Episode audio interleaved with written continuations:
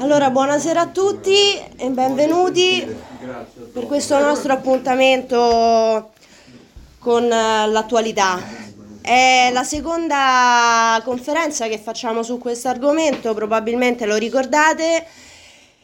Era la fine di febbraio e il conflitto in Ucraina era appena iniziato. Per parlarne con noi c'era Alberto che eh, già conoscete, reporter che nel frattempo è stato in Ucraina varie volte. Questa sera, oltre a lui, c'è Giancarlo Ferrara di eh, Cultura Europa, su cui tra l'altro potrete trovare il podcast di questa serata e che stiamo registrando e che appunto poi verrà lì pubblicato, sperando che si senta bene.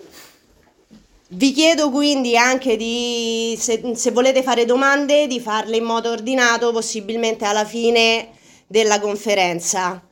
E, ehm, dicevamo, questo è il secondo appuntamento con questo tema. Erano fe- erano, era la fine di febbraio, il conflitto era appena iniziato, ricordiamo, è iniziato il 24 febbraio.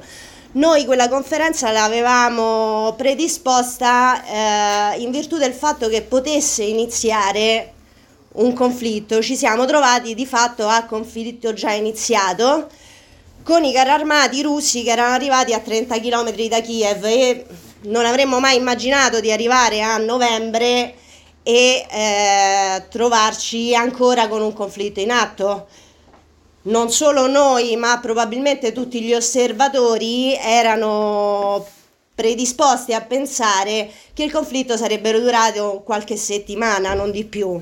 Basti pensare che anche i mercati consideravano questo. Il titolo di Stato emesso a marzo a tre mesi ucraino, il bond di guerra, veniva pagato il 15% all'ora Oggi il bond ucraino a un anno paga intorno al 7,75, quindi eh, è anche il, mm, il segno di una previsione ancora lunga sull'esistenza dell'Ucraina. Per carità 7,75 è, comunque tanto, ma è decisamente molto meno di un bond a tre mesi pagato il 15%.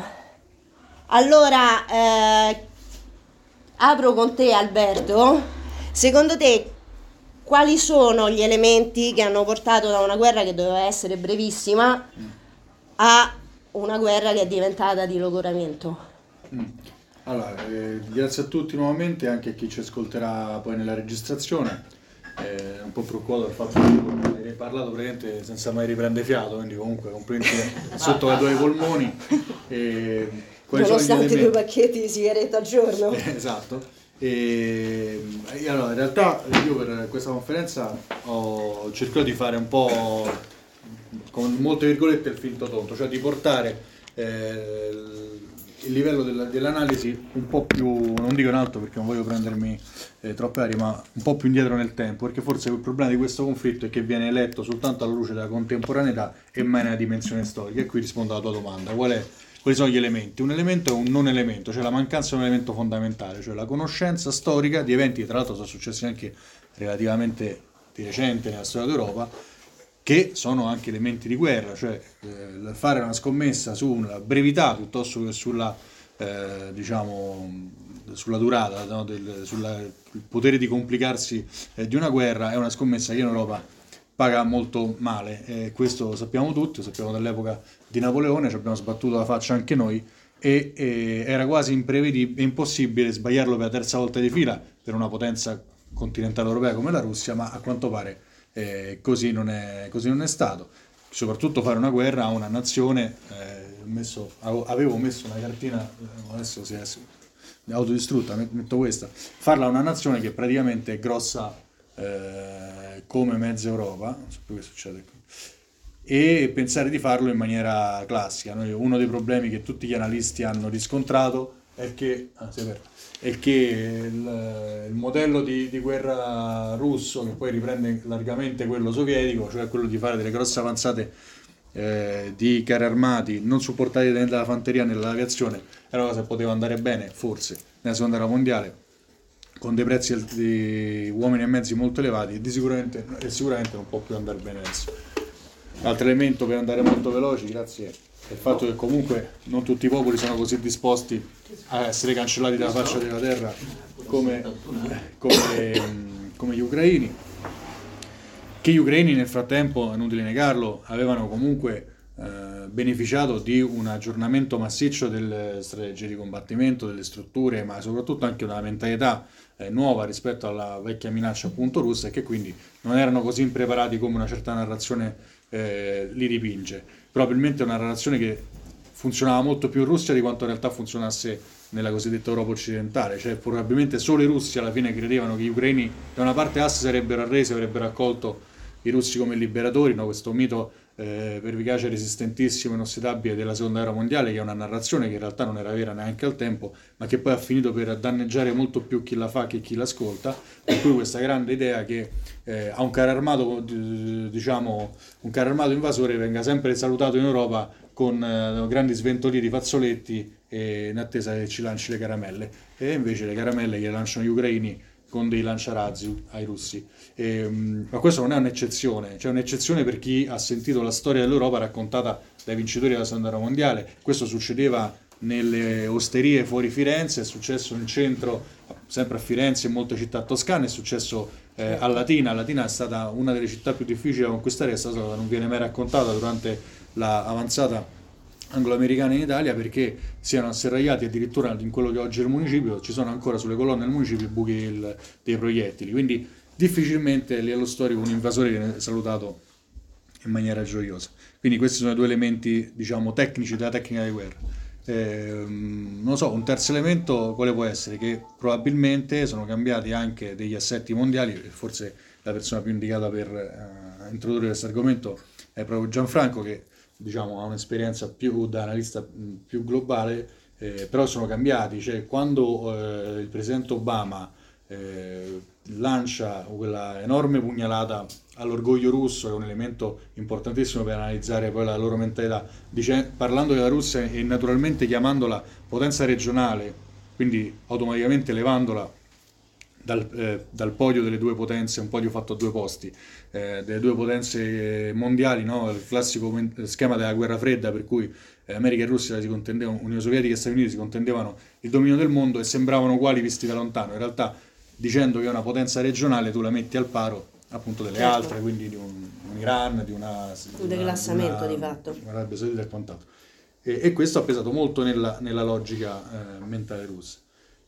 C'è tutto questo, c'è anche il fatto di dire che è molto difficile fare pronostici sul calcio, figuratevi sulle guerre, insomma, dove poi c'è anche un elemento umano, cioè eh, addirittura la propaganda di Stato russa, che è comunque una propaganda che ha una storia importantissima alle spalle, di stampo sovietico, propaganda che nasce comunque in seno a una grande rivoluzione novecentesca, grande nel senso della portata eh, rivoluzionaria come quella bolscevica, quindi una propaganda di rivoluzionaria, quindi una propaganda militante, addirittura non è riuscita a coprire l'imbarazzo con cui molti russi vengono russi e poi effettivamente c'è una grossa commissione tra il popolo russo e popolo ucraino a livello di parentela essendo stati per tanto tempo eh, insieme nell'Unione Sovietica. C'è un forte imbarazzo nell'andare poi a eh, invadere una nazione che viene raccontata ai russi come sorella ma una sorella da tenere eh, segregata in cantina. Quindi questi sono gli elementi, eh, gli elementi generali.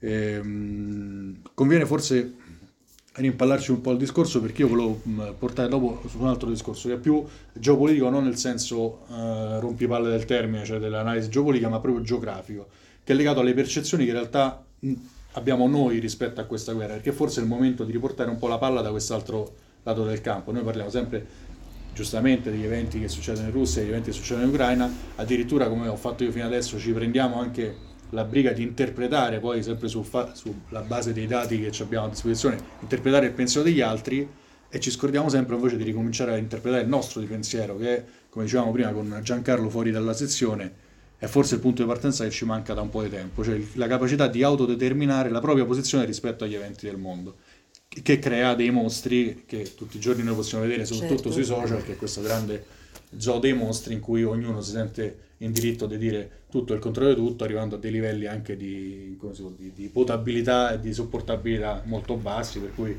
so, si, si, gioisce della morte di un ventenne che difende il suo paese o viceversa si è, so, si è contenti quando eh, certo. cioè, eh, si aumentano l'oppressione globale sul, sull'Europa, su altri posti. Quindi ecco, facciamo questo ping pong secondo me. Io a secondo il ping pong. Così gioco con le cartine. Tanto ringrazio Casa Pound per l'ospitalità, ma neanche la dico l'ospitalità perché praticamente Casa Pound mi sente a casa mia. Sono anni che, come dire, eh, frequento le iniziative e tutto quanto. A parte questa piccola digressione, sì, siamo rimasti colpiti anche noi, eh, non ci aspettavamo eh, l'invasione fondamentalmente. Erano settimane che montava un certo clima, sicuramente c'erano tutte le avvisaglie eh, sul fatto che la situazione si stesse deteriorando e c'è stato anche, come dire, eh, un alert dato dall'amministrazione americana no? per settimane. Era quasi che, come se gli americani auspicassero in qualche modo che succedesse qualcosa, il che è puntualmente avvenuto. Eh, come Cultura Europa, infatti abbiamo dedicato proprio le prime trasmissioni subito. Cultura Europa brevissimamente, è una realtà che è nata come sito nel 2020, all'inizio della pandemia fondamentalmente. Si è evoluta con dei podcast che abbiamo cominciato a produrre, ha raccolto una serie di collaborazioni che è molto trasversale, tra le quali c'è anche ovviamente Casa Pound e quindi raggruppa realtà sia militanti ma anche individualità che hanno qualcosa da dire fondamentalmente nell'ambiente non conforme. Da qui poi è partito il progetto nel 2021 di, di una radio, una web radio, Radio Cultura Europa, che appunto trasmette praticamente tutti i giorni attraverso rubriche dirette. Fine della parentesi, torniamo all'argomento. Quindi eh, dopo l'iniziale sorpresa chiaramente è iniziata una serie di analisi di valutazioni sul, sul, sul perché perché in realtà noi la mossa russa a tutt'oggi comunque eh, è, sembra comunque una mossa altamente sconsiderata. Eh, dico questo perché si è quasi riproposta una logica ialtiana fondamentalmente, perché più, un po' più avanti con gli anni si ricorderà benissimo come l'Europa sia stata divisa in due, in due blocchi fino all'89, prima della caduta del muro, che determinavano uno stallo praticamente eh, dei paesi europei, eh, dei comportamenti sia economici che sociali, tralasciando tutto quello che è successo in questo paese in quegli anni eh, della cosiddetta guerra fredda, ma che hanno influito sicuramente sulle scelte anche dei governi e su tutto quello che conosciamo o forse abbiamo dimenticato, non lo so, questo poi magari ne parliamo più diffusamente più avanti eh, tanto per rimanere al campo energetico, a Mattei e tutto quello che poi è derivato da tutte queste scelte, che poi sarà interessante anche vedere come noi ci siamo posizionati sul piano energetico come Italia e come Europa, che secondo me è un aspetto molto importante. Comunque, questa scelta ormai si valica il Rubicone e alla fine chi è che effettivamente paga le conseguenze di questa guerra è stato detto e stradetto è l'Europa fondamentalmente a fronte di una storia recente dove la Russia sembrava aver privilegiato invece un dialogo con le cancellerie europee. Uh, questi giorni ci ha ricordato anche il signor Berlusconi il vertice di Pratica del Mare, ma quello è un aspetto ancora diverso perché lì si trattava di un piano NATO. Io sto parlando invece di rapporti con le cancellerie europee, quindi con alcuni Paesi membri dell'Unione Europea. E anche qui aprirei una piccola parentesi, noi siamo abituati a concepire, a pensare l'Unione Europea come un'effettiva entità sovranazionale. Non è così. L'Unione Europea appunto è un'unione di Stati membri e le politiche degli Stati membri sono determinate dai governi in carica negli Stati membri. Attenzione, questo è un punto molto importante. Cioè non è che le politiche degli Stati sono sempre le stesse, dipende ovviamente dalla composizione del governo in carica e quale linea vuole tenere. Questa linea la porta in Europa, la porta nel Consiglio europeo, che è poi quello che approva effettivamente le leggi, le direttive, le leggi, i regolamenti che vengono proposti dalla Commissione. Parlamento europeo potremmo fare lo stesso discorso, non è un vero Parlamento europeo, sono eh, dei membri che rispecchiano appunto le maggioranze o comunque gli eletti nei singoli Stati membri, tanto è vero che per le elezioni del Parlamento europeo in ogni Stato membro vengono svolte le elezioni. Poi chiaramente anche lì abbiamo il gruppo dei conservatori, quindi eh, abbiamo il gruppo dei popolari europei, abbiamo il gruppo della sinistra europea, eh, di quelli che so, ormai sono gli epigoni delle socialdemocrazie, come li vogliamo chiamare, e quindi anche lì abbiamo delle maggioranze. Io sento spesso anche in televisione no? l'ultima votazione sul, su Orban all'Unione Europea è contro, non è che l'Unione Europea è contro, il Parlamento Europeo ha fatto una risoluzione di condanna di Orban, ma il Parlamento Europeo, se vediamo quale maggioranza ha espresso il voto era la maggioranza solida, cioè il blocco delle socialdemocrazie più probabilmente un pezzo di Partito Popolare Europeo, quindi rimettiamo anche lì un po' le cose in ordine perché fa, fa sempre bene, no? Certo. fare, se dobbiamo fare l'analisi facciamola seriamente perché sennò facciamo di tutta un'erba un fascio.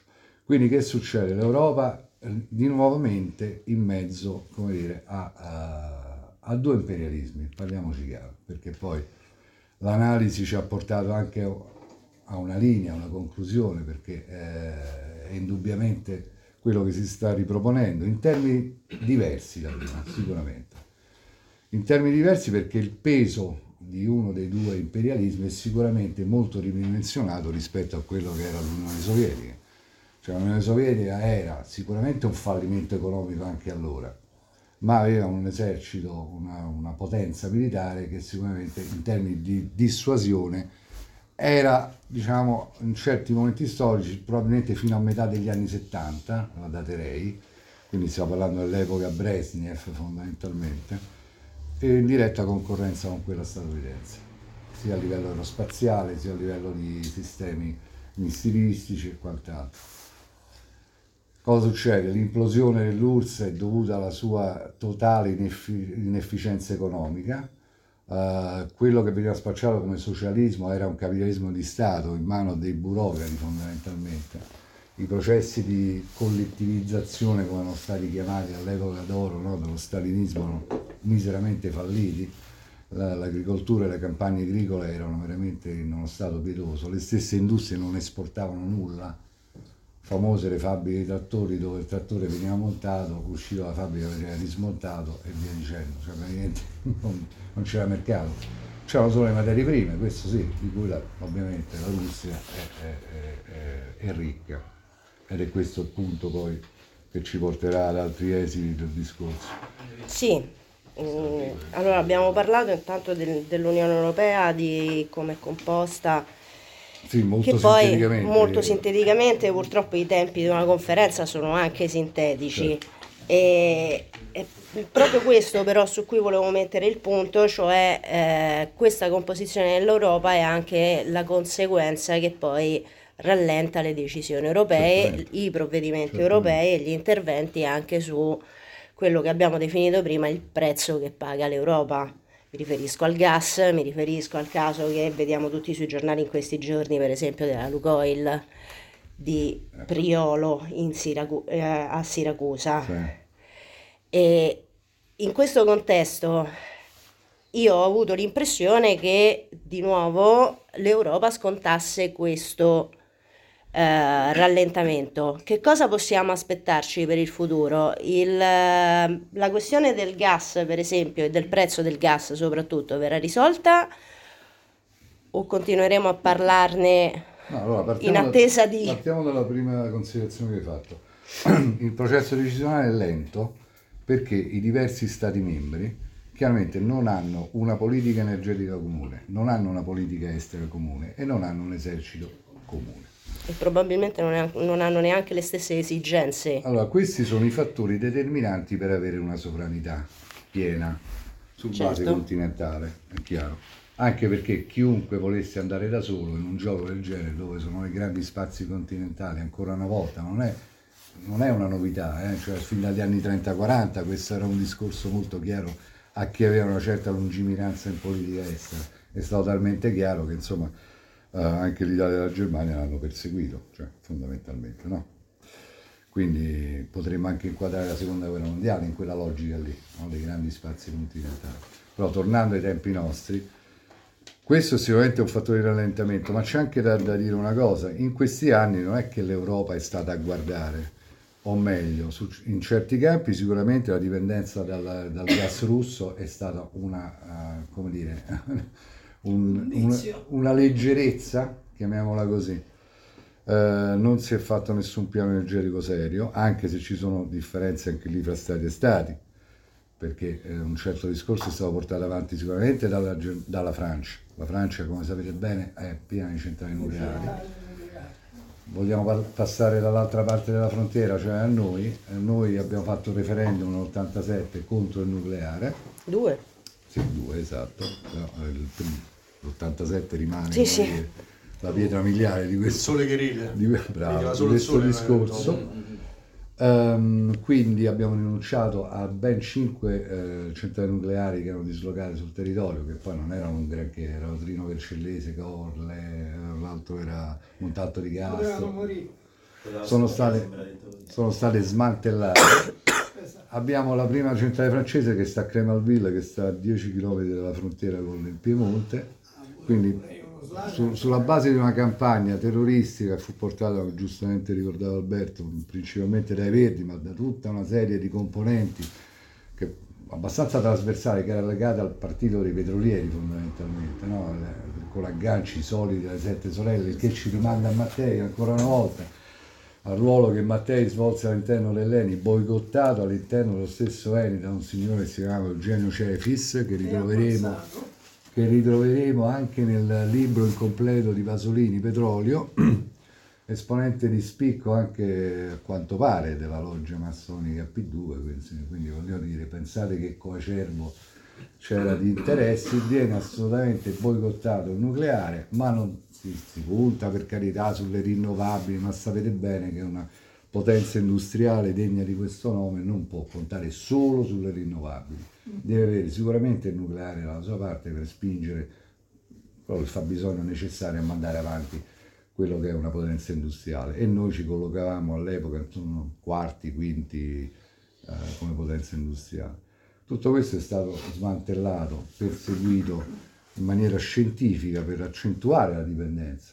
Dopodiché, eh, da questo punto di vista, è la volta buona forse, perché poi le guerre sicuramente sono una cosa assolutamente negativa, ma portano anche a galla le contraddizioni e danno un'opportunità, perché finalmente si sente parlare di un piano energetico europeo, che non sarà facile, che non, non è pensabile che possa essere compiuto nel giro di un anno, questo mi pare ovvio, anche perché bisogna mettere, come dire, eh, su un piano orizzontale le differenze di cui parlavo prima, c'è chi è molto avanti, c'è chi è a un livello intermedio, c'è chi sta proprio indietro, tipo noi. E questo non è colpa dell'Europa, è colpa nostra, eh. cioè, è quello che dicevo prima.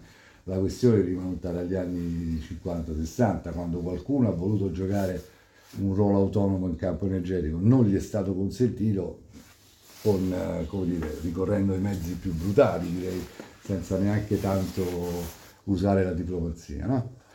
Eh, smantellamento nucleare, ci ritroviamo adesso completamente dipendenti. Lo eravamo prima, adesso ancora di più. Quindi eh, piano energetico co- ehm, a livello europeo necessario a questo punto. E direi che Sì. ci favorisce anche perché forse sarà la volta buona che cominciamo a mettere a fattor comune, riusciamo a rimontare quel gap che abbiamo accumulato in tanti anni. Politica estera comune, fino adesso abbiamo assistito ogni volta al famoso Mr. Pesk, no? Pesk. questa figura quasi mitologica che non conta assolutamente niente. Eh, Di solito abbiamo, abbiamo assistito alle sue dichiarazioni quando c'è stata la guerra alla Serbia, altro capolavoro, altro come dire, eh, capolavoro sempre in connubio però attenzione perché anche lì tra l'altro noi siamo stati quelli più entusiasti nell'aderire al governo D'Alema 1999, noi non solo concediamo le basi italiane per, la partenza dei bombardieri ma facciamo una bella par- parte fattiva anche a livello di intelligence. Questa guerra NATO, eh, non guerra europea, cerchiamo anche lì di distinguere cosa era NATO e cosa è l'Unione Europea, perché quando si parla poi di Occidente, spesso in televisione si fa anche lì una, una grande confusione. E giustamente Caracciolo, che insomma tutto si può dire, meno che eh, non sia uno che capisce di geopolitica, giustamente sottolinea sempre la differenza fra le due entità. Una cosa è l'Unione Europea che persegue anche a livello di Stati membri delle politiche diverse, un'altra cosa è la Nato. Nato che scopriamo adesso, però vorrei ricordare che insomma ce l'abbiamo da 70 anni, la Nato in Europa. E l'Italia lo sa meglio di tutti avendo ospitando come dire, eh, Svariate svariate basi militari, svariate testate nucleari interrate in luoghi che a tutt'oggi non sono noti, che non sono assolutamente reperibili da nessuna parte perché fanno parte dei protocolli segreti, segreti. quindi neanche i parlamenti, i parlamentari dell'epoca sanno esattamente che cosa è stato sottoscritto all'epoca. E si dirà, vabbè, ma noi abbiamo perso la guerra, sì, l'ha persa pure la Germania la guerra, ma, ma se scorriamo il filo rosso della politica, come dire, anche tedesca, la stessa riunificazione avvenuta anche eh, senza assolutamente il consenso delle due parti, per la verità, eh, qualche magica autonomia se lo sono conquistato, mentre noi siamo rimasti sempre molto, molto, come dire, ehm, proni e fedeli alla linea, verrebbe da dire, tranne dei momenti di autonomia che, eh, a parte Mattei, mi viene in mente l'epoca di Moro, no? La politica a livello mediorientale anche eh, il lodo Moro nei confronti dell'Olp, Nessuno è arrivato alla pensione, però. nessuno è arrivato alla pensione esattamente. Eh, motivi o a Craxi, no? abbastanza violenti.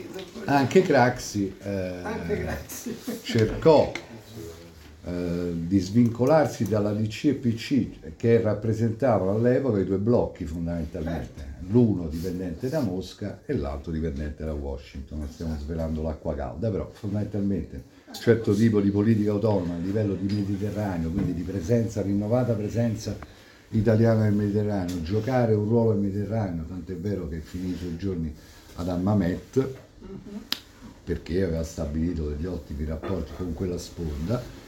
Bene, quando l'Italia gioca un ruolo nel Mediterraneo di un certo tipo, eh, chi se ne fa portatore provenista, come diceva Alberto, alla pensione non ci arriva. È un dato di fatto, eh, Sì, non sì, è un giudizio. Io mi limito a prendere atto che indubbiamente insomma alla fine che, eh, che li aspetta non è delle migliori, non, non muoiono al loro letto, ecco, fondamentalmente.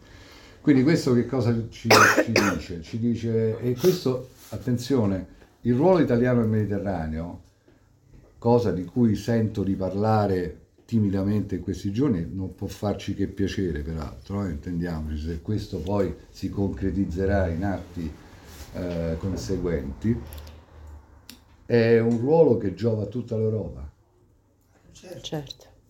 Perché? E lo vediamo anche con, l'eme- con l'emergenza immigratoria che- di cui ormai sono svariati anni che diversi governi hanno a che, a che fare, però chiaramente con un atteggiamento sicuramente diverso. Però è chiaro che se noi siamo in grado di presidiare in modo efficace quella sponda lì, facciamo un favore a tutto il resto dell'Europa.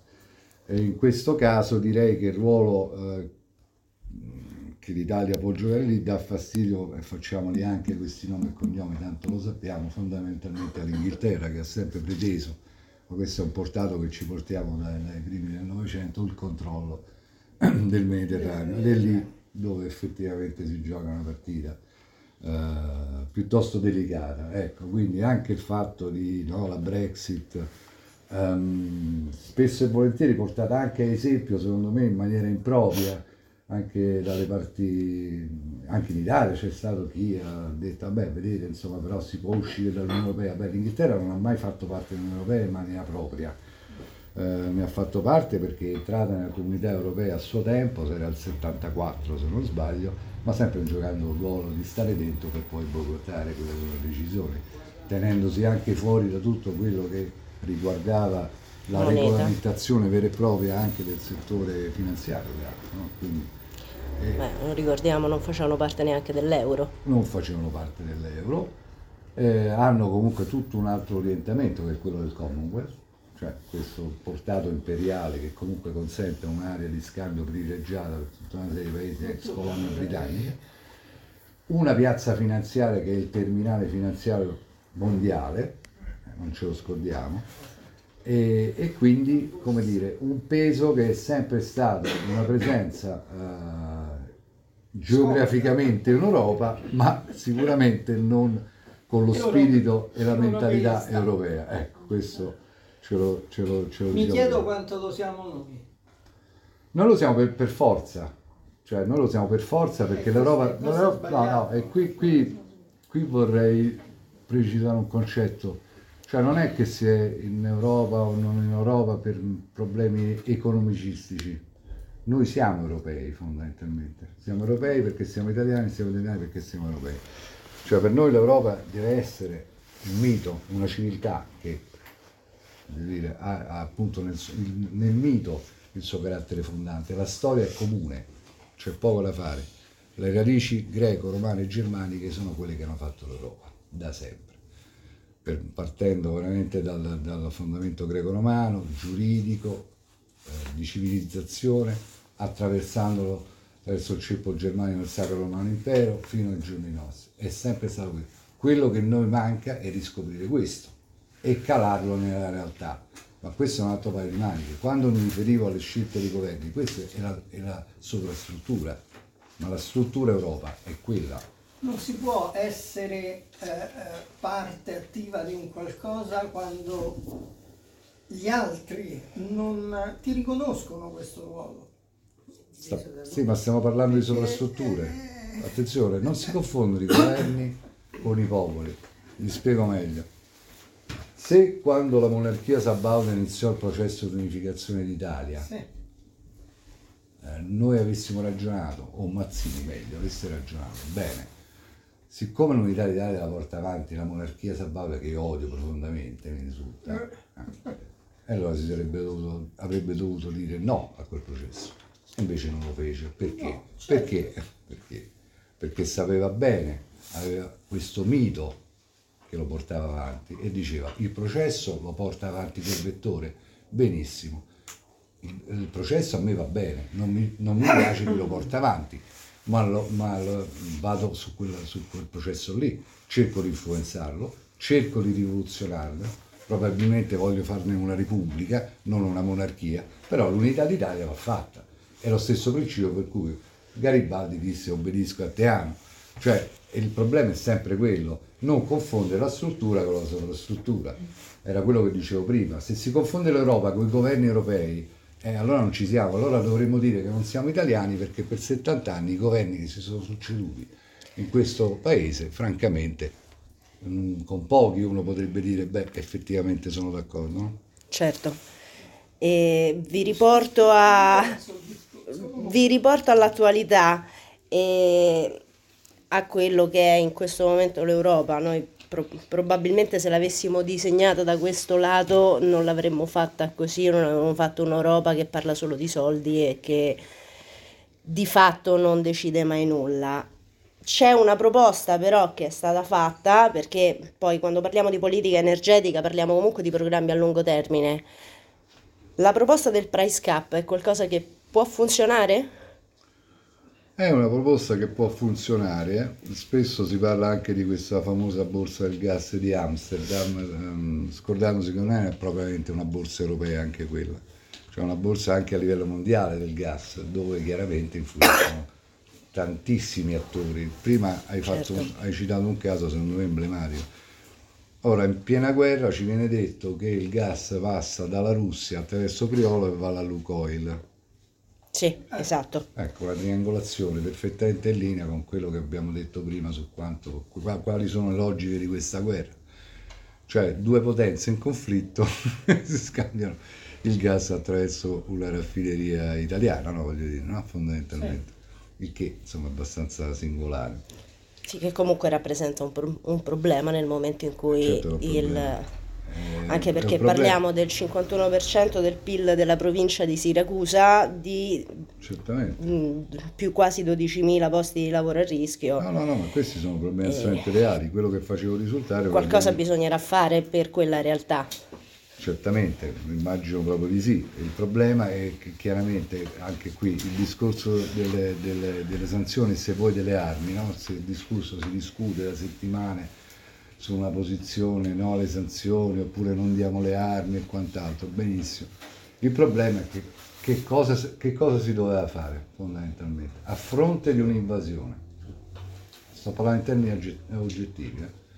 a fronte di un'invasione anche piuttosto pesante, perché noi ci scordiamo sempre, eh, ma sento anche che in televisione questo dato non viene molto preso in considerazione che un, quasi un intero paese viene raso al suolo ogni santo giorno. Cioè ogni santo giorno viene scaricato un equivalente di missili, di artiglieria, di missili balistici e quant'altro su città civili, persone fondamentalmente. E c'è un'invasione, c'è poco da fare. Ora possiamo cambiare il discorso quanto ci pare, fare analisi geopolitiche più raffinate e più... e c'è un'invasione. E su questo l'Europa non poteva tacere, fondamentalmente. Certo. Questo mi pare evidente anche perché è un paese europeo, cioè qui abbiamo un- una guerra nel cuore dell'Europa. Questo è un dato altrettanto oggettivo.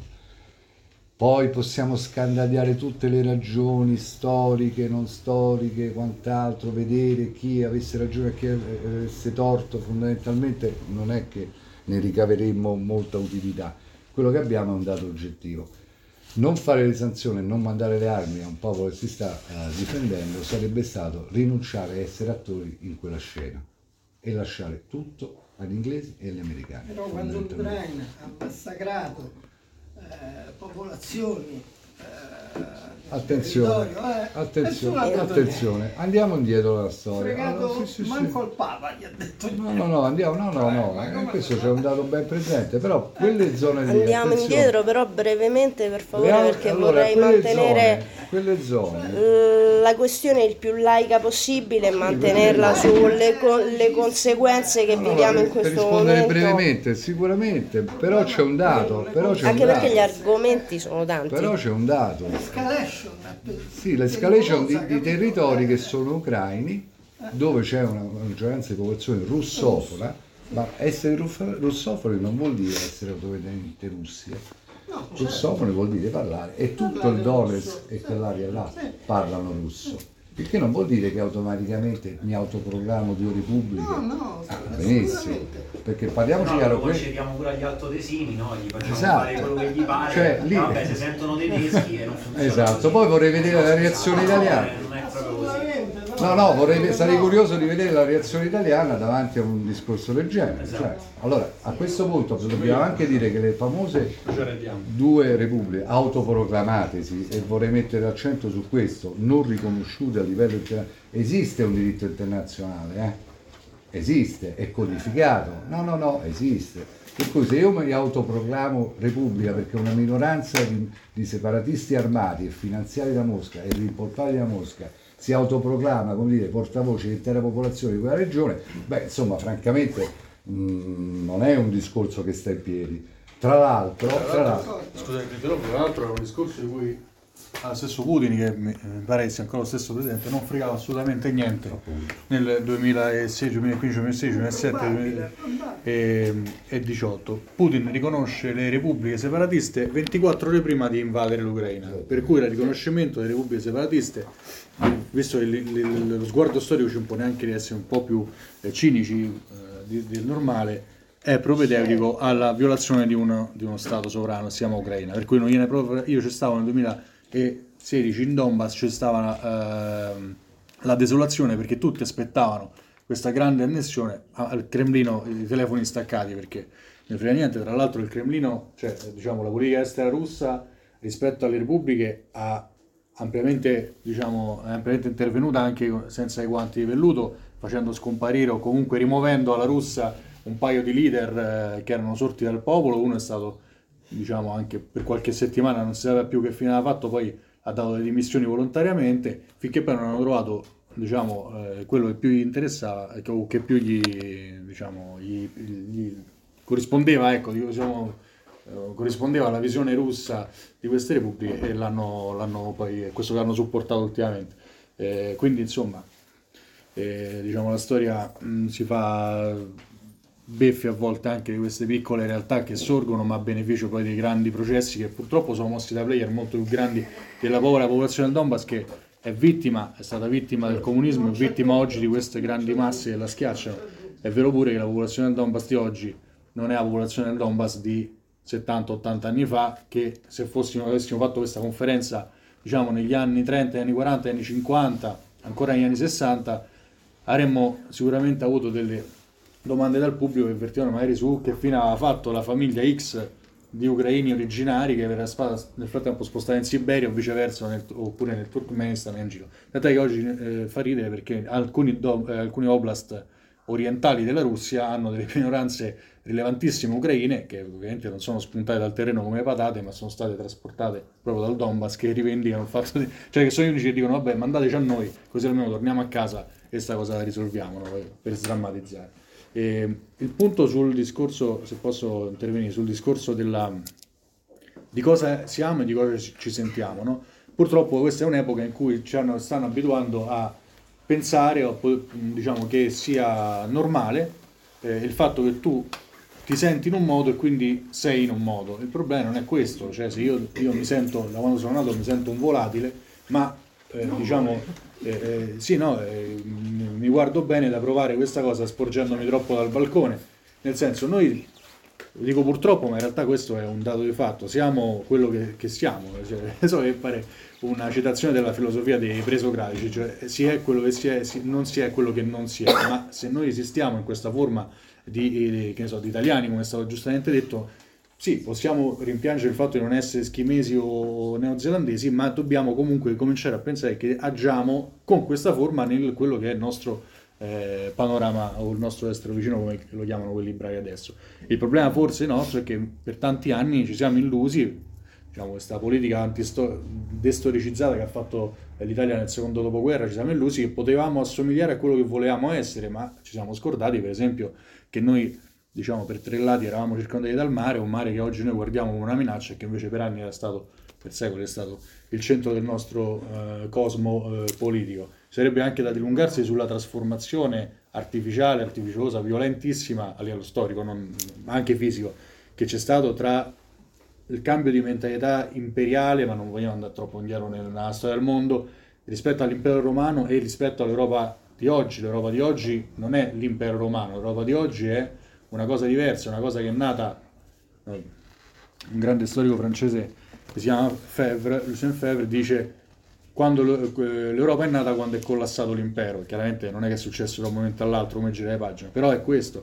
L'Europa di oggi è comunque la negazione dell'impero romano. In che senso? Alcune cose sono transitate, ma per esempio l'approccio geopolitico è completamente stato ricostruito perché nel frattempo avevamo perso l'Africa, avevamo perso l'Oriente e quindi è un'Europa continentale e si muove, come ha detto giustamente eh, Giancarlo, su una concezione continentale che oggi è, eh, come si può dire, inevitabile, cioè non potremo ripensarla diversamente.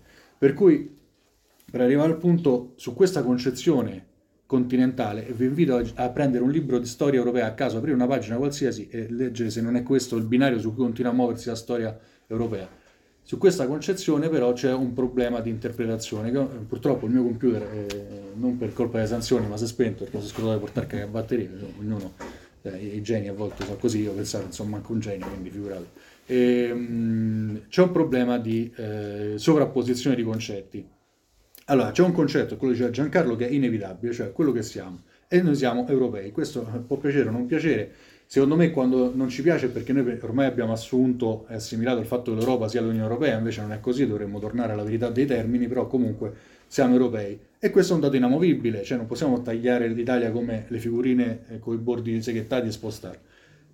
Quindi è un concetto terreno, no? Ehm, C'è eh, chi mette anche in concreto. dubbio che siamo italiani, eh, perché attenzione. Ah, vabbè, certo, eh, io metto in dubbio anche se nella, rea- nella realtà un C'è Matrix. pure chi rimpiange i borboni. eh. C'è invece un concetto eh, che invece è mobile, perché non è un concetto concreto, non è un concetto concreto, ma è un concetto ehm, culturale, immaginario. No? C'è un, un bellissimo libro di un, di un intellettuale che non può essere accusato certamente di essere un camerata o un fascista, insomma, che è Benedict Anderson, che è Comunità Immaginarie, che è una pietra miliare dell'interpretazione di come si, si immagina di essere e cosa sia. Che eh, e questo concetto mobile è il concetto d'Occidente. Allora, oggi noi stiamo su- eh, assistendo a un grande gioco delle tre carte in cui questi termini vengono scambiati continuamente per non far capire qual è l'obiettivo della cosa. La Russia, soprattutto nella comunicazione che fa il presidente Putin, ha dichiarato guerra, almeno a parole, cioè culturalmente ha dichiarato guerra all'Occidente, ma non invade l'Occidente, invade l'Europa, perché poi tu a livello culturale persegui un obiettivo soprattutto dichiarato, che poi molto poco si concretizza, ma a livello geopolitico, la geopolitica non può mai essere staccata dallo stato di necessità, perché noi siamo esseri di necessità, sia come persone sia come nazioni, le nazioni sono contenitori di persone, non è che le nazioni Certo. vivono a prescindere, quindi le necessità umane sono le necessità di una nazione messe insieme. E, per cui poi invece militarmente invade fisicamente lo spazio europeo. Solo che l'Europa, avendo, per tutte le ragioni che abbiamo detto prima, perso questa sua eh, forza propulsiva anche di prendere una decisione o di pre- avere una linea comune, continua ad essere sballottata ora su questo lato continentale, quindi europei come vittime, occidentali come colpevoli. Vi faccio un esempio molto semplice per capire. Oggi quando noi diciamo Occidente, prima avevo messo la cartina, Occidente, eh, se voi dicevate Occidente a Carlo Magno, eh, lui sapeva cosa, cosa- cioè disegnava una cosa sulla mappa. Occidente oggi per noi è una cosa molto ampia che ingloba per esempio il Giappone. Ora fa ridere che il Giappone, che si chiama il paese del sollevante, venga poi attribuito all'Occidente, che vuol dire invece il posto dove il sole eh, va a morire. La Nuova Zelanda è Occidente, l'Australia è Occidente, eh, si chiama Australia perché sta esattamente agli antipodi del- dell'Europa.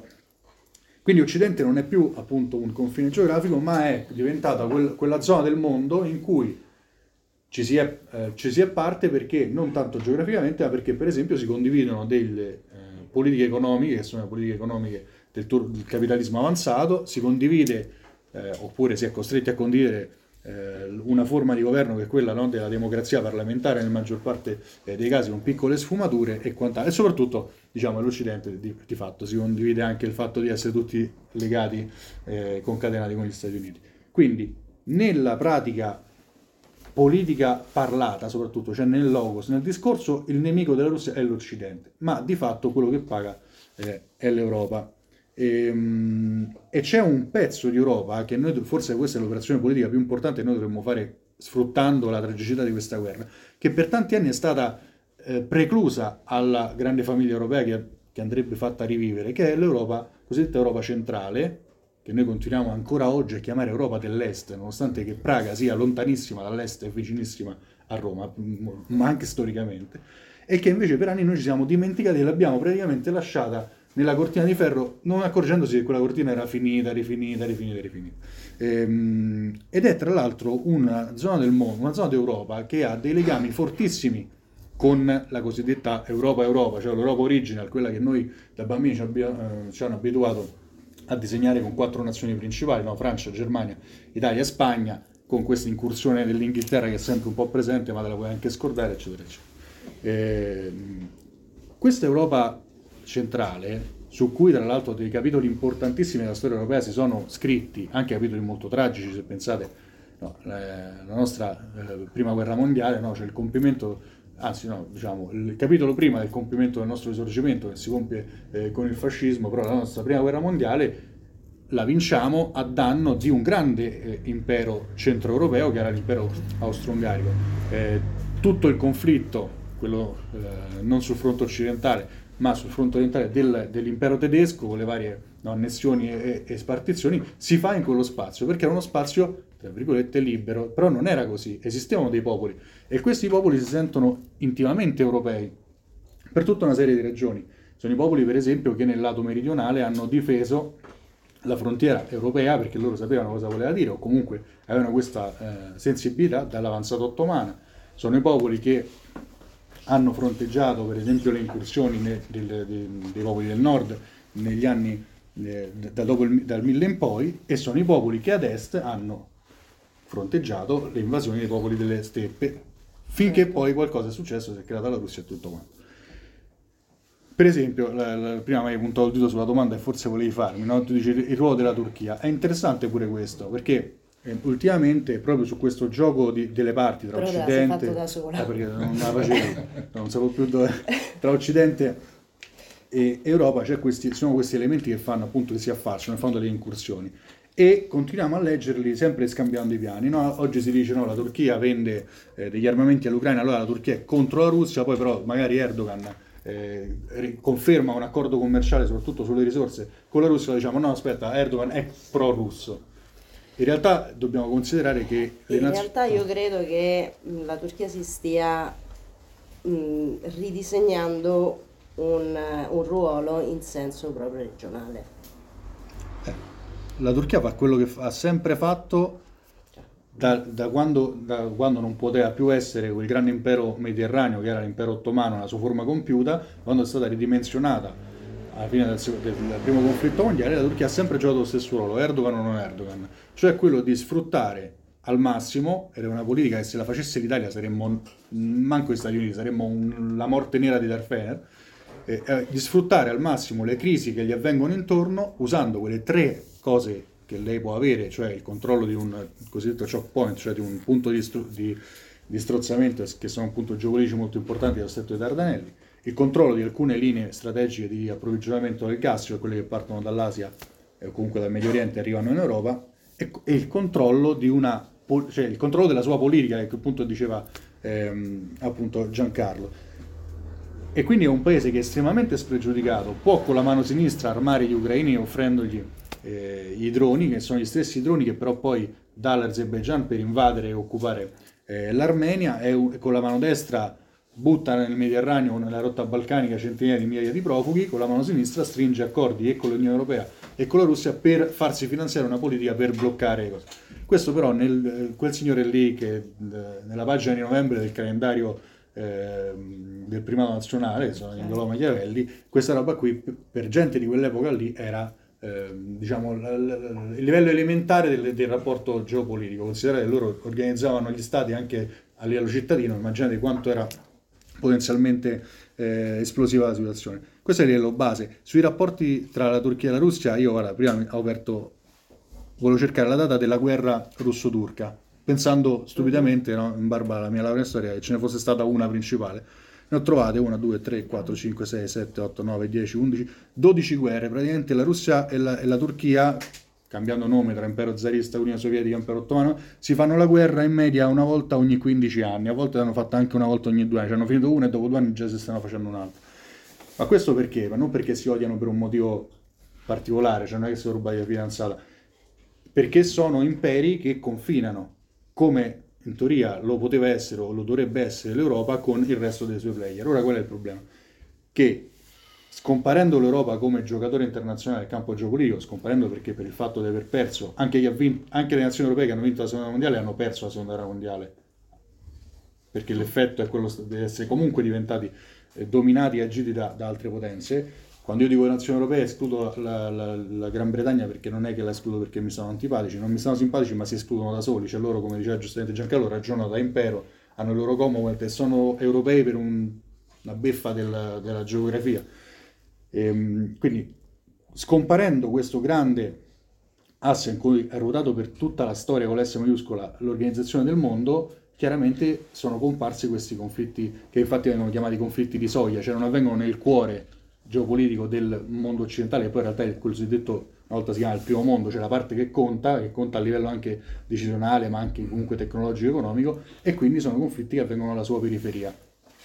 Qual è il discorso che eh, andrebbe fatto? È ricostruire questo centro, cioè la provocazione o comunque la, la- la proposta di Giancarlo, ricostruire questo centro forte, quindi spingere su un discorso che per quanto perfettibile, perché oggi partiamo da meno 100 punti se parliamo di Unione Europea come base per la costruzione di un'entità europea, però puntare su questo, quindi perfezionare uno strumento che esiste, che potrebbe funzionare, è anche la soluzione per evitare che questi conflitti esplodano. E questa è la scommessa, più che come farlo è perché farlo. Ehm, L'Europa, per esempio, quando dovette farlo con i Balcani, ehm, cioè quindi quando collassò l'Unione Sovietica, riuscì a fare una scommessa, per esempio, su stati come eh, la- allora Cecoslovacchia o la Polonia ricostruita e ad oggi diciamo i risultati ci sono al 70-80%. Ci sono state, per esempio, sul discorso della Cecoslovacchia, fa ridere, ma oggi la Cecoslovacchia non si chiama più così, sono due stati differenti e questi due stati ricalcano due pulsioni etnografiche che sono le stesse pulsioni etnografiche che non è una provocazione, è un dato della storia, erano quelle che la Germania nazionalsocialista sottolineava che dovessero essere separate, cioè i cechi dagli slovacchi. La- Certo. Tutta la questione di minoranze che ha fatto, che qualcuno dice che abbia fatto scadere la seconda guerra mondiale. La Polonia oggi è uno Stato europeo, sì, eh, si considerano europei, ma è un- lo Stato che più presta orecchio, per esempio, alle politiche della Gran Bretagna, soprattutto nel contenimento della, della Russia. Mm, per concludere questo mio sprologo folle, voglio dire una cosa. questa sembra una battaglia geopolitica, cioè una battaglia che avviene sul terreno, ma in realtà è una battaglia eminentemente culturale, perché ehm, cioè, a me piace citare i film perché a volte i film ci aiutano a capire le cose. Eh, sono sicuro che l'avete visto tutti, il film Inception, no? C'è un passaggio fondamentale, cioè un- infilare in un cervello un'idea e fa in modo tale che poi l'organismo la, la- faccia proprio e si assembli secondo quell'idea. Ecco, se noi riuscissimo a recuperare, poi non va neanche costruita da capo, a recuperare il fatto che esiste un'identità europea, che non esiste perché lo diciamo noi perché abbiamo una nostra ideologia, ma esiste perché, perché ne prendiamo atto, esisteva prima e deve esistere dopo, probabilmente quell'Europa si ri- riorganizzerebbe attorno a quell'idea. Faccio una piccolissima provocazione e poi mi taccio. Il nostro inno nazionale cita eh, due nazioni in maniera positiva e due in, maniera negativa. Chiaramente in maniera negativa cita l'Austria, perché chiaramente è stata una nazione scritta eh, appunto in faccia al nemico, cita in maniera positiva la Polonia. E l'altra nazione che cita in maniera negativa è l'allora impero zarista, no? dice no, il sangue italiano, il sangue polacco beve qualcosa come il cuore bruciò. Parla dei grandi imperi che stavano opprimendo queste piccole nazioni. Una delle piccole nazioni eravamo noi. Eh, noi che siamo stati la prima nazione europea a cui è stato possibile dire quella nazione non esiste, una frase che noi oggi sentiamo detta all'Ucraina. Poi di solito quando uno dice quella nazione non esiste, la nazione non esiste vince la guerra contro degli imperi che sulla carta dovrebbero schiacciare, però questa è una piccola no, cosa che va sempre notata. Che succede? Perché noi citiamo i polacchi? Ma non solo perché combattevano la nostra guerra, ma perché, altro fatto strano, viceversa, l'inno polacco, l'inno polacco nasce in Italia. Cioè la prima volta l'inno polacco viene eh, can- scritto, non è in Polonia, che non esisteva in quel momento, la Polonia ha questo vizio di scomparire dalle carte, e è successo tre volte nell'arco di 70 anni, e viene scritto da un battaglione di volontari polacchi al fianco dell'imperatore Napoleone che combattono eh, nella campagna, nelle varie campagne, sono in Italia, sono a Reggio Emilia e sfilando sotto il palazzo, mi pare vescovile addirittura il palazzo comunale di Reggio Emilia, cantano queste canzoni che si sono scritte nel frattempo e quello diventa l'inno polacco. Cioè l'Europa, se riuscissimo a capire che l'Europa occidentale, cioè l'Europa classica, più l'Europa centrale che ci è stata rubata per tanto tempo, più l'Europa dell'Est che esiste ma che non è la Russia, che è anche la Russia in senso culturale, ma come altro, come, come parte neg- differente, diciamo, negativo fotografico, non negativo eh, qualitativo. Quindi quel- tutto quello che c'è dal, so, dal Mar Nero fino al Portogallo appartiene alla stessa storia culturale, riusciremo a mettere in ordine le priorità anche eh, politiche che sono sempre subordinate alla concezione culturale di una cosa. Tu prima la, la Quindi capisci, anche prima... a riacquistare quel ruolo Eh, di per forza. potenza regionale Sì, la che, guerra- che di fatto mh, sta giocando la Russia al posto dell'Europa, la Turchia al posto dell'Europa. Certo, perché i turchi culturalmente sanno esattamente cosa sono, da dove vengono, qual è il loro no. storico. Eh, l'Europa no. O quantomeno la comunità Eh, europea. Se posso intervenire brevemente, sottolineiamo Certo. anche che la Turchia è il secondo esercito eh, della NATO. tra l'altro. Quindi, però non rinuncia affatto. Questo non vuol dire rinunciare a ritagliarsi spazi e autonomia, attenzione. No, no, perché certo. parliamoci chiaro, come dicevo prima, la Nato esiste da 70 anni e l'unica via realistica, non sloganistica, non eh, urlata, non fuori da- da- dal realismo che deve sempre informare chi fa attività culturale e ancora di più chi fa attività politica, è quella che l'Europa cresca in potenza. Cioè io posso contrattare quando divento forte, non quando sono piccolo e urlo, eh. come i cagnolini che usiamo vedere qua fuori, che sono piccoli e sono i più, come dire, veementi. Infatti, nella- se c'è un motivo per cui uno, cioè, parlando, banalizzando, se, se c'è un motivo per cui uno può avercela con Putin da europeo, al netto dell'invasione, delle morti, eccetera, eccetera, che comunque è l'aspetto primario, è questo. Cioè, eh, il, il grande miracolo della- della- della- di questa amministrazione eh, Putin, questa ennesima presidenza Putin, è stato quello di risuscitare uno strumento che era completamente in marcescenza, totale, totale, che era la Nato, che era uno strumento in cui le opinioni pubbliche europee cominciavano a eh, non sopportare più perché costa, perché costa un sacco di soldi. E ricordatevi la polemica che fa Trump verso l'Europa, fosse durato altri mille anni il buon Trump che di politica estera tra virgolette non capirà niente perché non crede mai alla teoria dei pazzi perché nessun pazzo diventa poi eh, capo di, di nazioni ehm, però che comunque aveva la sua linea anti-europea, nel senso che lui non considerava l'Europa un interlocutore affidabile, giustamente perché l'Europa non è un alleato naturale degli Stati Uniti d'Europa, è una preda bellica, ci hanno dovuto bombardare per convincerci, una volta disarmati inermi, a essere loro alleati. Quindi questa è la cosa che gli americani se lo ricordano, perché sotto al Campidoglio c'è un muro lungo qualche centinaio di metri con centinaia di nomi, non, è- non c'è soltanto il, eh, Viet- eh, dice, il memorial della guerra di Vietnam, c'è anche quello della seconda guerra mondiale, loro lo sanno quanto è costato convincere gli europei a stare da questo lato della barricata. Per cui, per esempio, l'amministrazione Trump ci fustigava dicendo la difesa eh, Atlantica, la NATO vuol dire no? il Trattato del Nord Atlantico, la difesa europea pagatevela da soli. M- magari ci fosse cascato, si dice a Roma.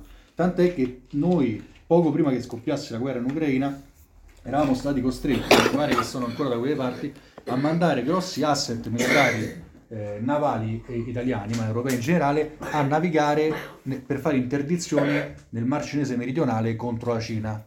Ora, non lo so, magari non sono così esperto in geopolitica, ma non credo che il nostro interesse, almeno primario, sia andare a contrastare la Cina nel Mar Cinese eh, meridionale. Quindi eravamo sp- stati spostati lì. E perché eravamo stati spostati lì? Perché non eravamo affidabili nel contenimento contro la Russia, perché nel frattempo chiaramente una politica molto diversa, fatta sempre dalla stessa persona che appunto è Vladimir Putin, quella fatta negli anni 2000-2010, forse ecco, 2010 forse è l'ultima, l'ultima stagione di dialogo effettivo eh, con l'Europa, ci aveva fatto ricredere un po' su questa, diciamo, eh, su questa moda, su questa tendenza russa poi a prevaricare con la forza. Cioè quello che diceva Giancarlo, una grande minaccia però veicolata attraverso grandi accordi commerciali che alla fine aveva anche pagato, perché se la Germania è arrivata a costruire, un- a raddoppiare, eh, parlavamo di energia, nella locandina, a raddoppiare il gasdotto Nord Stream, eh, cioè, insomma, la pipeline, pipeline eh, Nord Stream eh, a due canali, era perché c'era questa grande sinergia.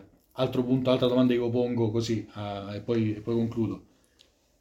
Dopo tutto questo investimento decennale, quindicennale, miliardario sul fatto che era quasi scontato che l'Europa vivesse delle risorse energetiche russe, altra piccola parentesi, quando si dice Putin chiude i rubinetti, grande menzogna, nessuno che vende soltanto le mele chiude i rubinetti della vendita di mele. Se la Russia non vende, il mercato funziona che io vendo una cosa perché mi servono i soldi, se non mi servissero i soldi non venderei la cosa, siccome il gas non si mangia, di solito i russi tendono a venderlo, ma tutti lo fanno. eh. L'Iran vende le sue risorse allo Stato di Israele che formalmente non riconosce, lo chiamano entità sionista che occupa i territori palestinesi, diciamo a livello filosofico, è la definizione corretta, a livello geopolitico un po' di meno, e, e- e però gli vendono il petrolio, ma perché ma nessun fornitore di materia prima può privarsi dell'approvvigionamento del denaro, tant'è che poi quando si è parlato anche della, eh, dell'embargo, immediatamente la Gazprom, appena è scaduto il contratto, si è sbrigata a rinnovarlo, tale e quale, senza... cosa. Ehm, la domanda è questa. Dopo questo conflitto e dopo questo investimento su questo assetto geopolitico che si basava sul fatto che la Russia rimanesse al di là di un muro ma parlasse con noi da, da parte a parte, come si può ricostruire un rapporto?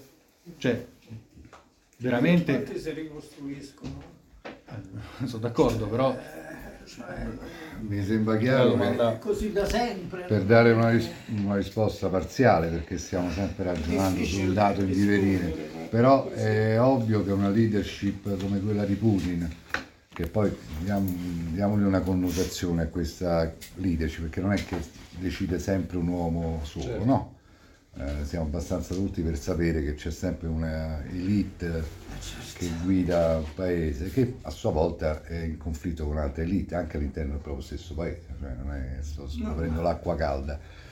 È chiaro che una leadership come quella ex KGB, perché quella è, eh, e eh, di oligarchi legati a doppio filo con l'establishment putiniano. Non so se avete fatto caso che ne sono morti almeno una decina da quando è iniziata la guerra, in circostanze molto strane. Ricordano un po' anche tante storie italiane, chi si butta di sotto, chi annega nella vasca da bagno e quant'altro, chi cade per fa- va a fare un bagno e non torna più. Ma insomma, è evidente che c'è una lotta di potere anche lì. È evidente che Putin ha cambiato, come diceva giustamente Alberto, assolutamente ha fatto una virata a 360 gradi rispetto a una politica. Voglio ricordare, ricordare peraltro che le stesse truppe russe facevano manovre congiunte con le truppe NATO fino a due o tre anni fa. che la Nato aveva un ufficio aperto a Mosca fino al 2019. La proposta di entrare nella Nato dalla Russia. Esatto.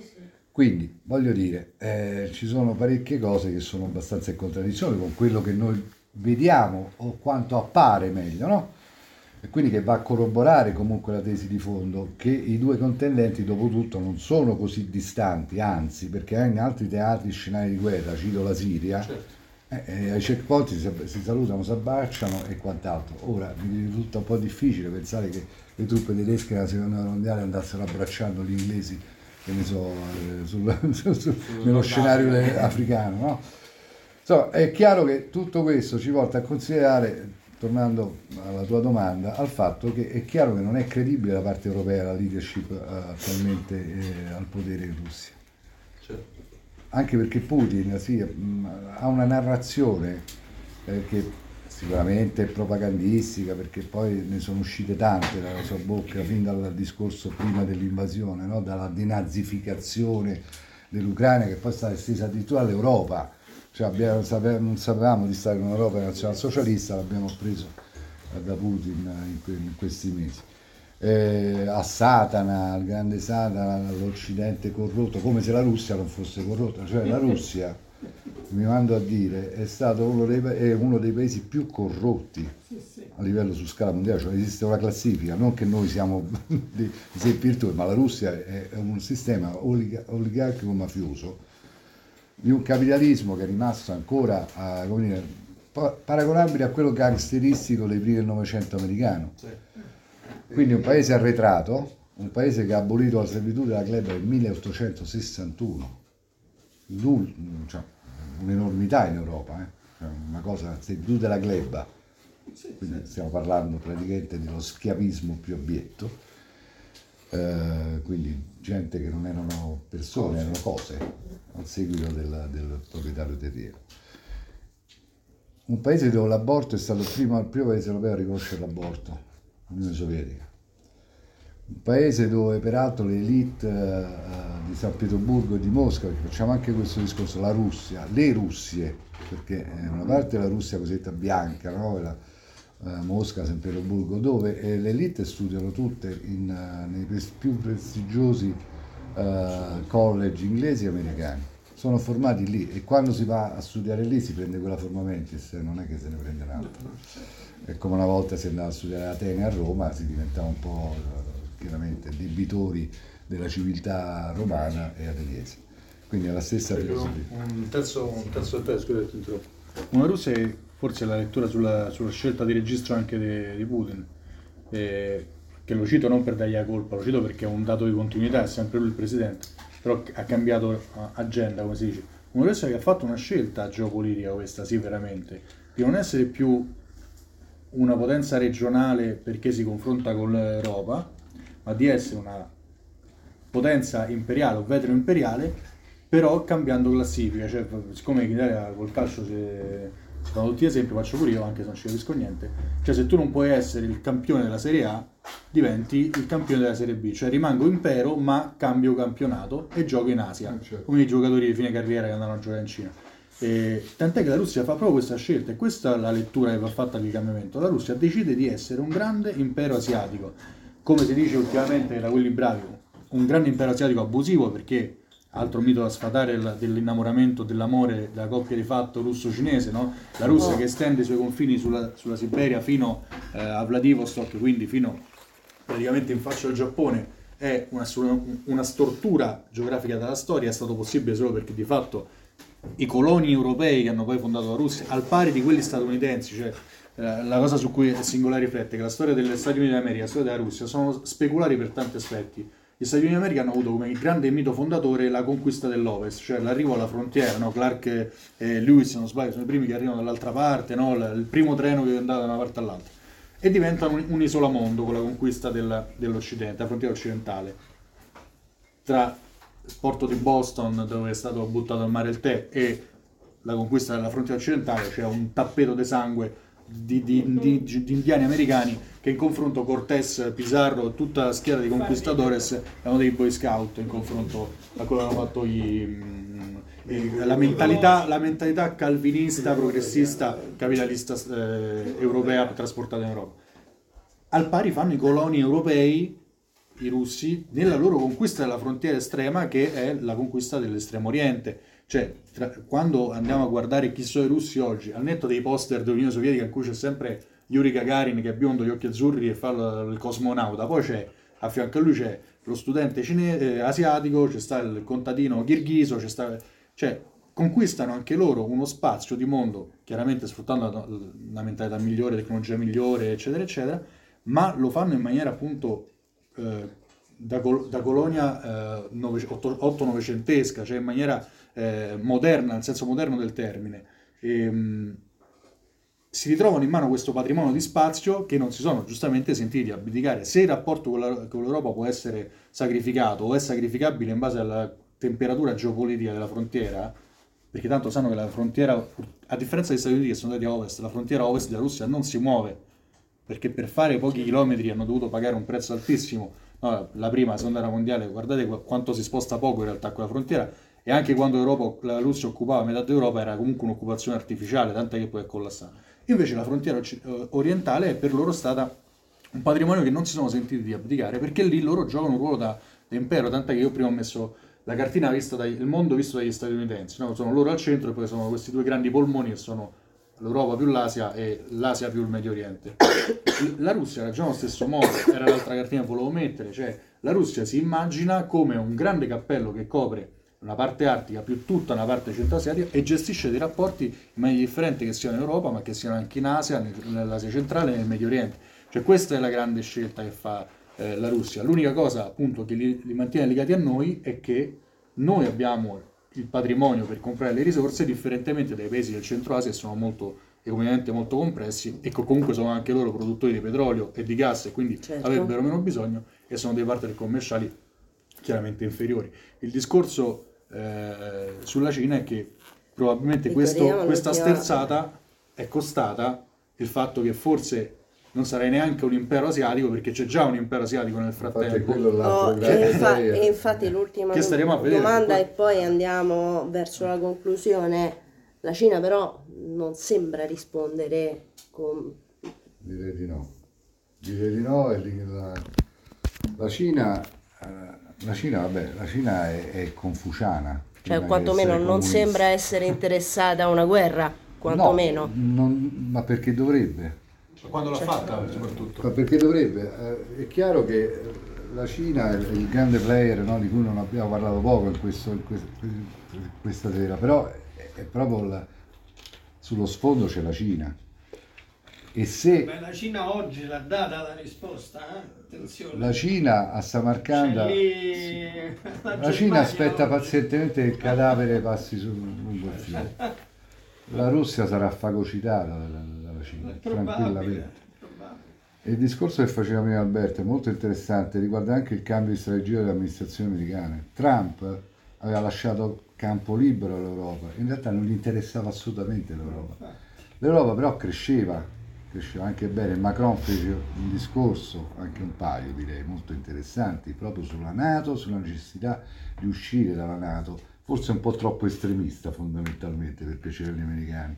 Invece del doppio comando NATO-Europa che qualcuno realisticamente sostiene, compresi i tedeschi, e che anche qua incomincia a fare capolino, non so se l'avete sentito recentemente, che è un discorso realistico, che però ne- necessita di un riarmo europeo come si deve, e faccio notare un'altra cosa, i tedeschi si stanno riarmando come non mai dalla fine della seconda guerra mondiale, e questo è un dato positivissimo.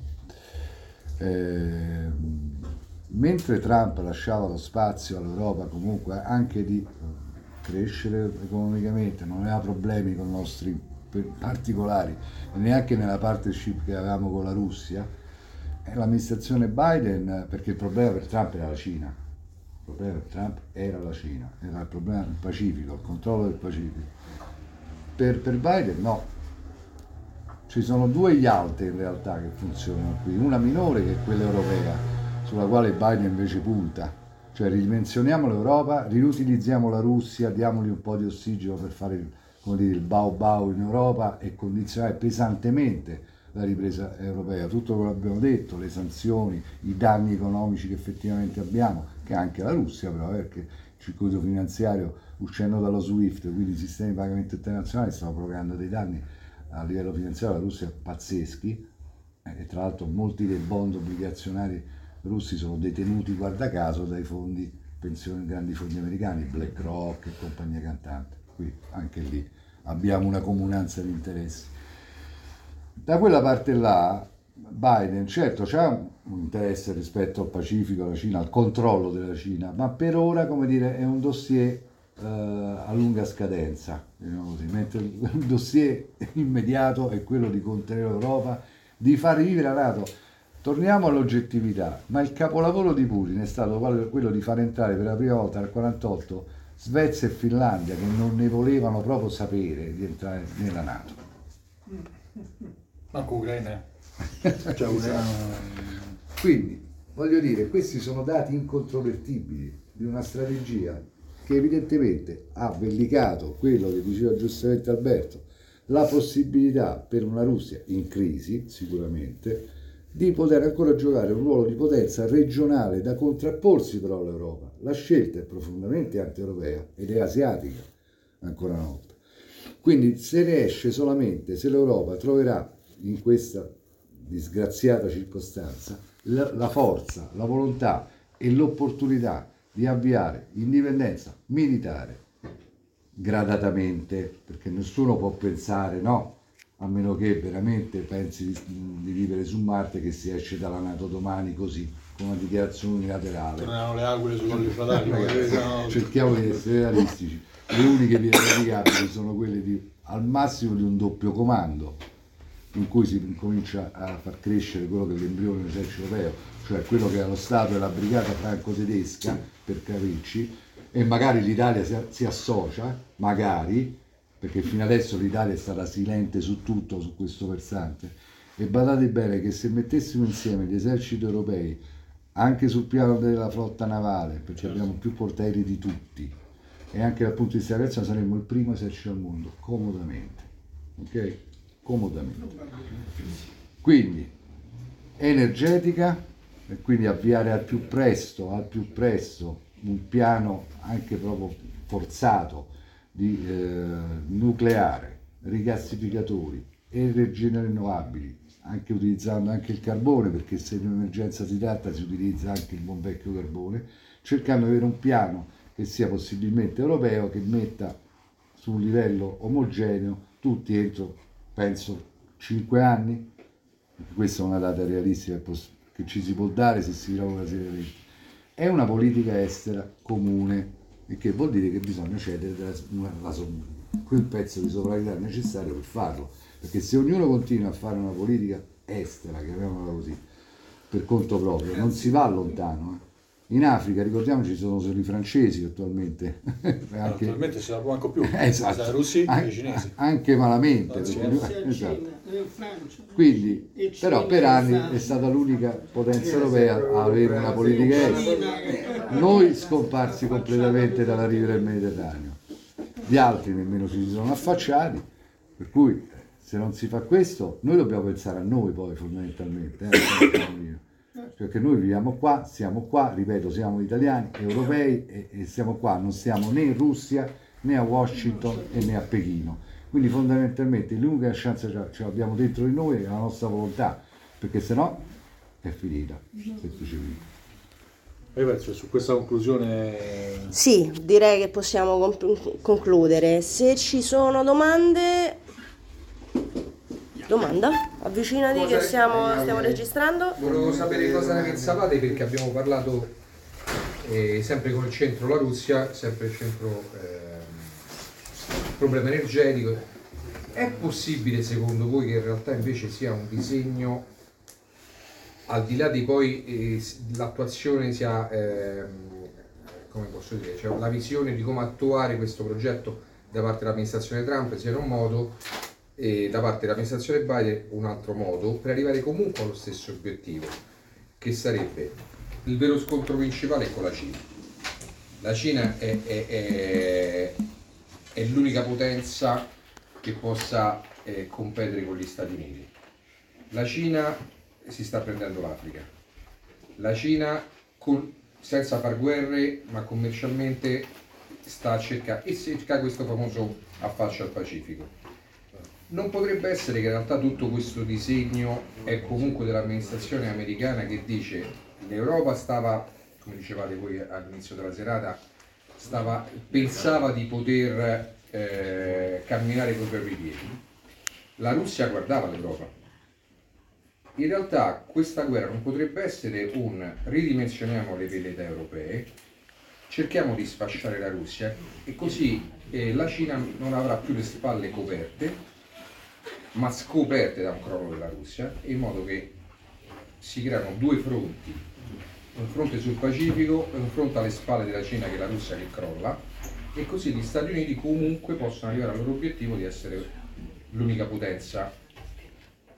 Io velocemente Non so se mi sono spiegato, però d'accordo, d'accordo con la prima parte, nel senso questa è una guerra che si combatte in Ucraina, tra Ucraina e Russia, una guerra che però ucciderà l'Europa. Cioè, è quello l'obiettivo anche da Niente, muoiono gli ucraini e muoiono, moriranno presumibilmente anche i russi, però di fatto poi il grande sconfitto sarà sempre noi. Secondo me questa tua visione è giusta. Non credo che la Russia però sia così trasportata agli eventi, cioè la Russia non ci scordiamo che è comunque la seconda, o comunque è la- la- lo spartitore, il secondo spartitore della geopolitica mondiale.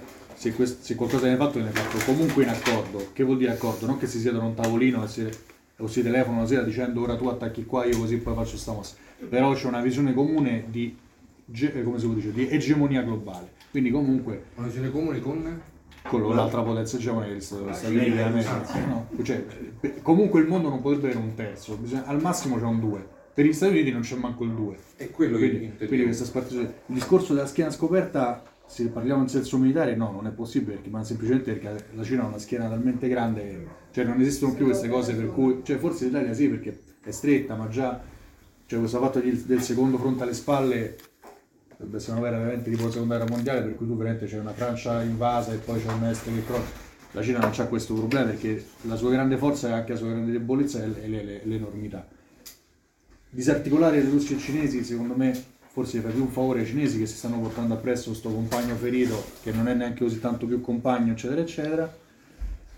Quindi per me sì sulla prima parte, la, la seconda un po' di meno. Cioè, secondo me è comunque crea un problema che non esplode né a Washington, forse esploderà un po', ma comunque esplode in Europa e ci costringe, perché gli americani scommettono però sulla non, sul contrario di quello che dice Giancarlo, cioè sulla non reattività europea, cioè loro pensando che noi presumibilmente purtroppo ci comporteremo come siamo stati addestrati a fare, cioè in maniera assertiva, esploderemo col problema. Se invece scavalchiamo questo problema diventiamo la prima potenza. Quindi su questa scommessa fanno esplodere questa cosa. Il discorso Russia-Cina vediamo perché io poi tutta sta guerra, questo scontro finale manicheo tipo da Kaliuga con eh, i Marines che sbarcano a Pechino o viceversa oppure anche i paragonisti cinesi su War, cioè per me rimarrà cioè è più che altro un riassetto sul secondo e terzo posto della classifica Sono molto territoriali, no? Io un'ultima notazione invece la volevo fare, sempre nell'ambito di questo discorso, ma scendendo un attimo di livello, ma neanche scendendo, cioè mettiamo anche, mettiamoci anche questo, Eh, ne abbiamo parlato anche durante l'epoca del Covid, ma è iniziata ben prima. Quella che si chiama Gre- Great Reset, abbiamo chiamato in tutti i modi, quant'altro, che non è altro che una- l'ennesima ristrutturazione capitalistica, fondamentalmente. Cioè la digitalizzazione, l'automazione dei processi produttivi, la riduzione dello stato sociale. No? Parliamoci chiaro, l'Europa è anche un esempio da questo punto di vista. eh. Noi siamo l'unico continente, se vi guardate, con Russia, Stati Uniti, modello anglosassone, Cina, che mantiene, nonostante tutto, nonostante quello che chiamiamo Stato sociale, Stato welfare, ha avuto delle botte clamorose, ma che mantiene un certo tipo di, di impianto eh, sociale, fortemente orientato al sociale. Pensiamo anche addirittura ai paesi del nord, sto parlando dello scondino, modello tedesco, ne vogliamo parlare, anche congestionario, eh? non ce lo scordiamo mai. In Germania, nelle grandi aziende, c'è la congestione. Dove lo trovate un modello così in tutto il resto del mondo? Dove trovate un modello che non ricorre allo schiavismo quando non è illegale? Per carità, abbiamo il lavoro nero, non è che sto dicendo che non c'è, però attenzione, negli altri continenti, ho parlato prima della Russia, non ne parliamo proprio, la Cina, modello cinese, vogliamo quello? Vogliamo il modello americano dove se tu non hai la carta di credito ti lasciano lì per terra e dove vieni licenziato con la mail? Per carità, non ho detto che non ci arriveremo, però teniamolo presente questo quadro di ristrutturazione complessivo, no? che investe il lavoro, l'esistenza delle persone, le cure mediche, il sistema di istruzione, che in alcune aree di questo momento eh, a pagamento non c'è proprio. Quindi l'Europa va colpita anche per questo, eh? anche per questo, perché ha un portato giuridico di civiltà e di regolazione dei diritti, che non è una brutta parola quando si parla dell'essenziale, eh. Quando si parla di diritto al lavoro, all'istruzione, alla sanità, non stiamo parlando dei diritti di cui altri arbitrariamente fantasticano e che stanno veramente su Marte, no? Stiamo parlando di diritti essenziali per lo sviluppo della persona all'interno di una comunità, di uno Stato. Quindi anche per questo, secondo me, questo discorso non è secondario. Tutto qua. Vai, però avvicinati sempre che stiamo Allora, sempre registrando. Una domanda che, che mi, che mi piaceva fare da un po' di tempo, no? chi appunto studia la situazione internazionale come voi. Per, per me vi siete, un, vi siete un po' avvicinati, quindi mi fa un po' meno paura farla adesso che magari prima della conferenza. Allora, l'attacco russo all'Ucraina no, è avvenuto in un determinato momento, come diceva Alberto, quattro anni fa eh, si giravano dall'altra parte quando trovavano le porte chiuse, no, Putin non c'è con la voce modificata e adesso invece c'è stato proprio un'escalation no, nel giro di poche ore. Allora, questo quindi cosa ha causato? Perché poi magari si è parlato poco anche dei- delle motivazioni economiche, no? perché poi sennò bisognerebbe fare delle conferenze di sette giorni, cioè cosa ha spinto Putin a livello economico a fare questo? È una domanda, la, la domanda è questa. Eh, facendo un passo lievemente indietro, c'è stato il Covid, i vari PNRR, no? E comunque in- in- nei paesi europei, come l'avete definita voi, nell'Occidente, ci sarà una, diciamo, una immissione, diciamo, forzosa di denaro che, anche se gestita fondamentalmente da dei politicanti un pochino non tanto capaci, può portare effettivamente l'Europa a un balzo in avanti, a tornare in potenza, a tornare, a tornare un po', diciamo, il primato dell'Europa, no? E quindi c'è la voglia, magari facendo fantapolitica in accordo con gli Stati Uniti, oppure la Russia stessa da sola, che non ci dimentichiamo, il- il- lo stipendio medio è di 400 euro per persona, quindi sì, bella la potenza militare, però poi rimane molto povera e molto arretrata, di far saltare un po' questo tavolo, di questo passo in avanti, no? si, questa- questo lingotto d'oro che si andava a prendere in accordo con altre potenze o da soli se si è meno complottisti, ma c'è poco da essere poco complottisti, se poteva coincidere questo, questo ecco, questa era la domanda insomma, solo una, una- ma- ma- mi associo in realtà alla domanda, cioè nel senso, è un ottimo punto di vista questo. E, e la cosa da aggiungere è, ma la svolta nucleare europea, che probabilmente sarà fatta in larga parte anche con i soldi del PNRR, no? la, transi- la chiamano transizione ecologica, ma se, se Dio vorrà sarà il nucleare. A chi fa più paura? Agli europei, perché abbiamo questo mito dei centrali che esplodono, che poi sono esplosi nell'Unione Sovietica, tra l'altro, cioè in Ucraina ma era l'Unione Sovietica o fa più paura a chi poi vende le risorse, cioè nel senso se poi l'albero di mele me lo pianto nel giardino da solo e ste mele cominciano a crescere per conto mio, farà più paura al mio mer- a quello che le vende o fa più paura a me? E invece... Insieme, no? Devi sempre, devono sempre compresi. Ma però parlavo del era una Sì, metafora. sì, cioè certo, nel senso io credo anche che far scoppiare un problema del genere a ridosso, attaccando una crisi pandemica con quella che ci siamo diciamo sciroppati sia stato un buon cioè qualcuno ci ha ragionato sul, sul tempo di far scoppiare sta cosa. Perché poteva scoppiare nel 2018 C'è anche, c'è anche chi mi ha detto, c'è anche chi magari osservatori che l'ho voluta fare, chi mi ha detto no, no, no, perché comunque i PNR erano avanti, però mi sembra una bella casualità comunque. E come no? Eh, speso soldi C'è anche un altro dato di fatto da tenere presente, che il dollaro eh, è arrivato alla parità con l'euro per la prima volta da quando l'euro è stato emesso. no?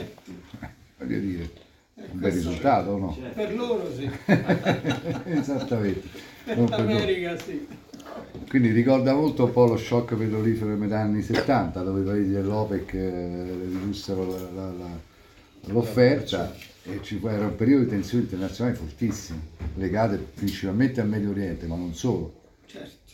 Quindi assolutamente d'accordo. Cioè, Certo, anche perché le coincidenze, queste cose... no, non è complottismo, è es- esaminare i meccanismi e soprattutto il ciceroniano cui prodest.